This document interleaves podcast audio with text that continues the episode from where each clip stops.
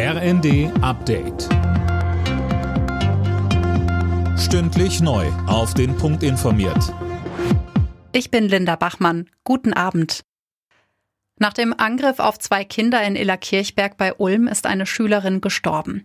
Das zweite Mädchen wurde laut Polizei schwer verletzt. Alena Tribold mit den Einzelheiten. Die beiden waren am Morgen auf dem Schulweg von einem Mann angegriffen worden. Die 14-Jährige starb dann später im Krankenhaus an ihren schweren Verletzungen. Kurz darauf wurden in einem Haus in Illerkirchberg drei Männer festgenommen.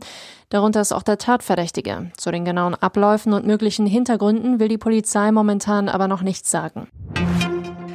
Der Kauf von F-35 Kampfjets sorgt in der Ampelkoalition weiter für Streit.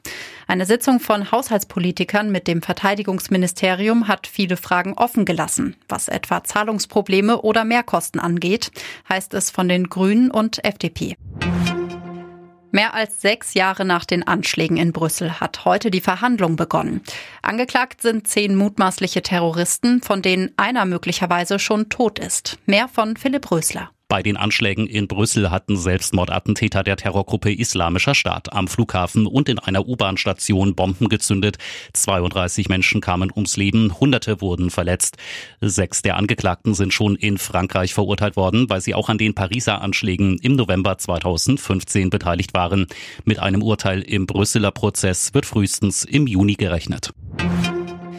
Kroatien steht im WM-Viertelfinale. Der Vize-Weltmeister setzte sich im Elfmeterschießen mit 3 zu 1 gegen Japan durch.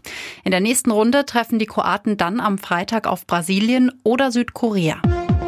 Alle Nachrichten auf rnd.de